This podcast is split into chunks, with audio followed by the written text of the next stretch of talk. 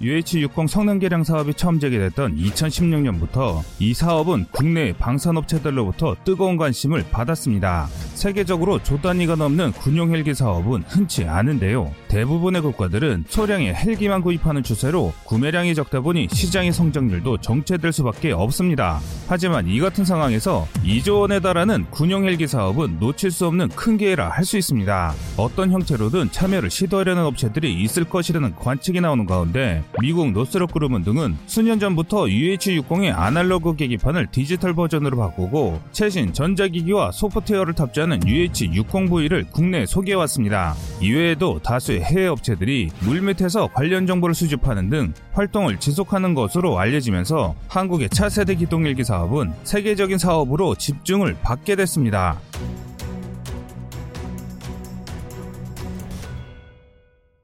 군 당국이 육군 항공전력의 핵심인 UH-60 블랙호크 기동 헬기 대체 방안을 놓고 고심하고 있습니다. 국방부가 성능 개량 사업을 통해 계속 운영하려던 블랙호크 헬기 100세대를 도태시키고 대신 수조 원을 더 들여 한국 항공우주 산업에 수리온 헬기를 도입하는 것으로 알려졌기 때문인데요. 이로 인해 일각에서는 찬반 여론이 열띤 공방을 펼치고 있습니다. 수리온을 반대하는 대표적인 의견으로는 우리 군이 블랙호크를 도입한 지는 25년이 지났지만 지속적인 개량을 통해 최근 국내 개발한 수리온보다 성능이 뛰어난 것으로 알려졌다는 것이 이유입니다. 국방부와 방사청은 지난 2013년부터 진행해온 블랙호크 성능 개량 사업을 최근 뒤집으면서 이 같은 반발은 더욱 거세졌는데요. 블랙호크 성능을 개량하는 게 수리온을 신규로 도입하는 것보다 성능 면에서나 비용 면에서 효율적이라는 지적을 제기했습니다. 한편 수리온의 제원으로 비행 가능 시간은 블랙호크의 84%, 비행 거리는 83%, 탑승 병력은 11명인 반면 수리온은 탑승 인원이 9명으로 이 때문에 블랙호크 성능을 개량하는 대신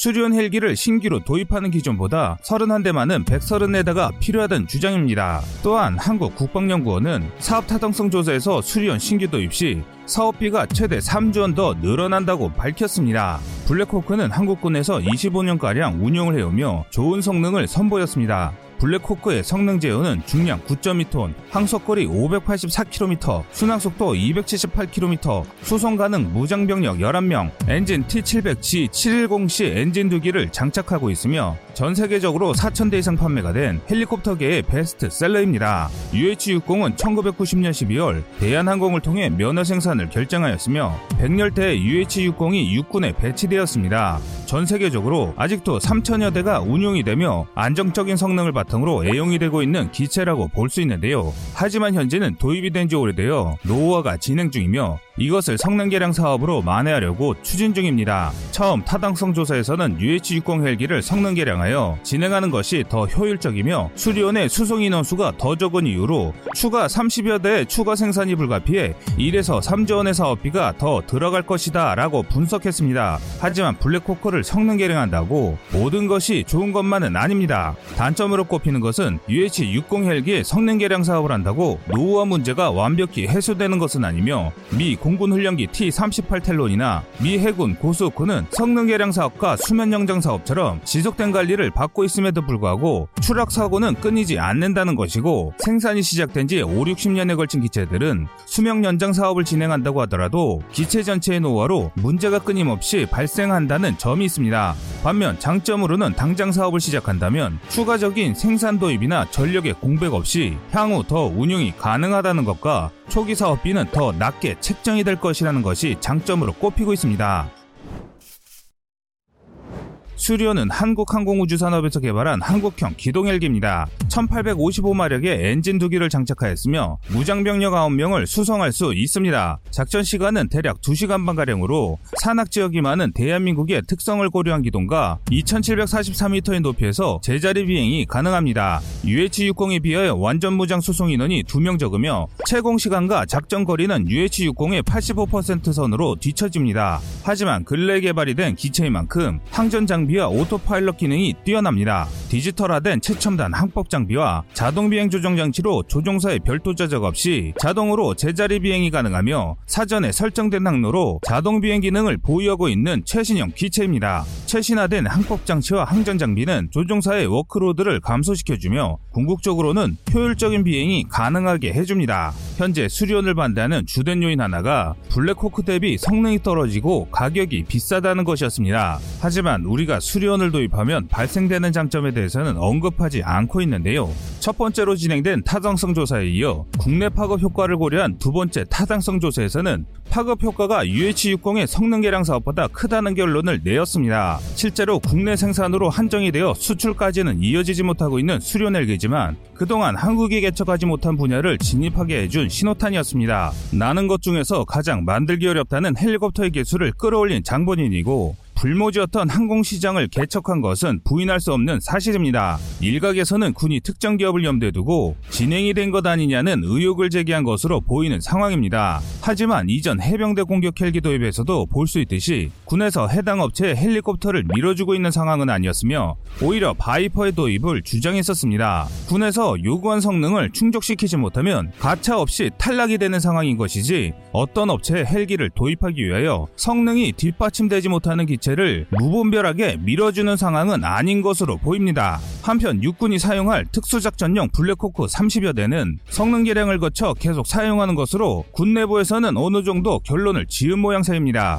하지만 일반용으로 분류된 100여 대는 성능 개량과 더불어 카이가 개발한 수령 기동 헬기로 교체하는 방안이 함께 제기되는 상황입니다. 이를 두고 일각에서는 고성능 UH-60보다 성능이 떨어지는 수리온을 쓰려고 한다. 수리온은 UH-60을 1대1로 대체할 수 없다는 식의 주장이 제기되고 있습니다. UH-60 성능 개량을 주장하는 측은 병력 탑승 규모 등에서 수리원이 불리하다고 지적합니다. UH-60 탑승 병력은 11명, 수리원은 9명입니다. 이런 이유로 수리온을 신규로 도입하면 기존 성능 개량 대상보다 30여 대가 많은 130여 대가 필요하다는 주장인데요. 일선에서도 수리온에 대해 UH-60과 동일한 엔진을 사용하는데 출력은 약하다. 진동이 UH-60보다 심하다는 식의 비판적인 목소리가 나옵니다. 엔진은 미국산이 원형인 T700을 쓰지만 동력을 기체에 전달하는 기어박스는 에어버스 헬리콥터의 쿠거 헬기에 탑재된 것을 사용했기 때문이라는 지적입니다. 반면 수리온 대체를 주장하는 측은 기존 수리온의 성능을 높이면 UH-60을 1대1로 대체할 수 있다고 주장하고 있습니다. 기어박스를 국산화해 출력을 19,200파운드에서 22,000파운드 수준으로 끌어올리고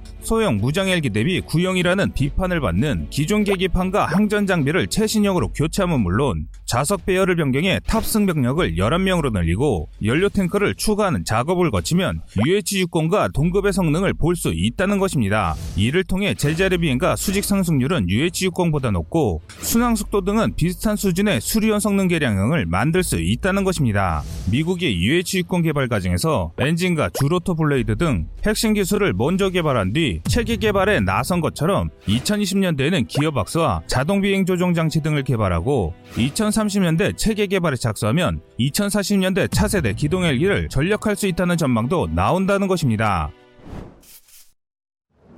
육군은 지난해 차세대 기동 헬기에 대한 소요 제기를 한 상태입니다. 미국과 유럽, 러시아 등이 기존보다 속도와 항속거리가 두배 이상 늘어난 고속 회전익기 개발을 추진하는 것을 의식했다는 평가인데요. 얼마 전 국회에서 열린 미래 헬기 전력 및 항공산업 회의에서 기동 헬기 전력 발전 방향과 이와 관련한 내용의 안건이 상정된 적이 있습니다. 해당 내용으로 거론됐던 것이 미션 및 자동 비행 조종 장치 개발을 통한 성능 향상과 군수 지원 능력 보강, 이륙 중량 증가, 저시정 장애물 경고 장치 등으로 기동성과 장거리 침투 능력 향상, 조종 시스템 스마트화를 통한 조종사 업무 분담 감소 등이 필요하다고 지적했습니다. 있습니다. 즉 육군의 기존 헬기 한계를 뛰어넘는 기종을 요구한 셈입니다. 그런데 지난 과거처럼 UH-60을 개량하면 추후에 한반도에서 사용하게 되는 헬기는 다른 군사 강국들과 대적할 수 없는 헬기만 남게 된다는 것입니다. UH-60은 창정비를 통해 2041년 이후에도 운영이 가능하고 수리 부속은 단종 3년 전에 미국에서 통보를 받도록 되어 있어 운용에 큰 문제는 없는 상황입니다. 이런 이유로 기존보다 성능이 향상된 헬기를 국내 기술로 개발하는 시간을 확보할 수 있습니다. 하지만 UH-60 성능 개량을 선호하는 측은 비용 측면에서 UH-60 성능 개량이 더 낫다고 주장합니다. 실제로 2018년 UH-60 성능 개량 사업 2차 선행 연구 당시 UH 성능 개량은 2조 원, 수리온 성능 개량은 2조 5천억 원 정도가 소요될 것으로 나타났습니다. 하지만 장비 위주로 진행되는 UH-60 성능 개량에 기골과 로터 블레이드를 포함하면 문제는 달라집니다. 기골 및 로터 블레이드 성능 개량에 소요될 비용은 5천억 원 안팎으로 추산되는데요. 여기에 동력 전달 계통 개선도 포함되면 전체 비용은 3조 원이 넘을 것으로 보입니다. 단순히 성능 개량만으로 비용을 산출하면 수리온 도입 비용보다 적을지 모르지만 노후화된 기체의 스트레스는 그대로 남게 됩니다. 그런데 반대 의견 측은 추후에 발생되는 비용까지는 산정을 안 했다는 것이죠. 반면 수리온의 성능을 높여 UH60을 대체하는 방향으로 정책 결정이 이루어진다면 더 많은 업체들이 관심을 보일 가능성이 있습니다. 국산화를 추진하는 기어박스나 자동 비행 조종 장치, 진동 제어 등은 국내에서 연구 개발을 추진한다고 해도 성공까지는 적지 않은 어려움이 예상되는 분야입니다. 일례로 수리온 개발 당시 에어버스 헬리콥터가 참여했고 KF-X에 장착되는 A사 레더 개발에 이스라엘 엘타와 스웨단 사부 등이 참여한 것처럼 외국 업체가 연구 개발에 일부 참여할 가능성이 제기된다면 한국의 헬기 제작 기술은 지금보다는 한 단계 더 업그레이드 되기 때문입니다. 현재 100대가 넘는 대규모의 군용 헬기 사업을 추진하는 서방 국가는 거의 없을 정도로 이는 세계적으로 봐도 대규모 헬기 도입 사업입니다. 쉽게 말해 세계 유수의 방선 업체들은 한국은 놓칠 수 없는 시장이 된다는 뜻입니다. 이렇게 선진화된 업체와 기술 협력을 통해 기술 이전이 된다면 우리 측에서도 시행착오를 줄일 수 있는 좋은 기회입니다. 그래서 예산 문제만 해결된다면 외국 업체가 일부 참여하는 것을 반대할 상황은 아닙니다. 하지만 세계 방선 업체들이 본격적으로 움직이기 위한 명확한 사업 계획이 지연되고 있습니다. 찬반 여론이 거세지면서 군 당국이 결정짓는 것에 고심을 하게 된 것입니다. 그동안 대한민국의 헬기 분야는 불모지라 해도 과언이 아니었습니다. 하지만 수리온 도입과 LHA 경공격 헬기 도입을 통해 부족하지만 독자적인 기술을 쌓고 있는 상황입니다. 배고픈 어느 한 사람에게 지금은 당장 배가 고프지만 물고기를 꾸준히 잡을 수 있는 방법과 단발성으로 물고기를 잡아다 주는 방법 이 두 가지가 있다면 어느 쪽을 선택해야 옳은 결정일까요? 시청자님들의 현명한 선택을 댓글로 남겨주시기 바랍니다. 여러분들의 의견이 좋은 영상을 만드는데 많은 힘이 됩니다. 이상 꺼리투브였습니다.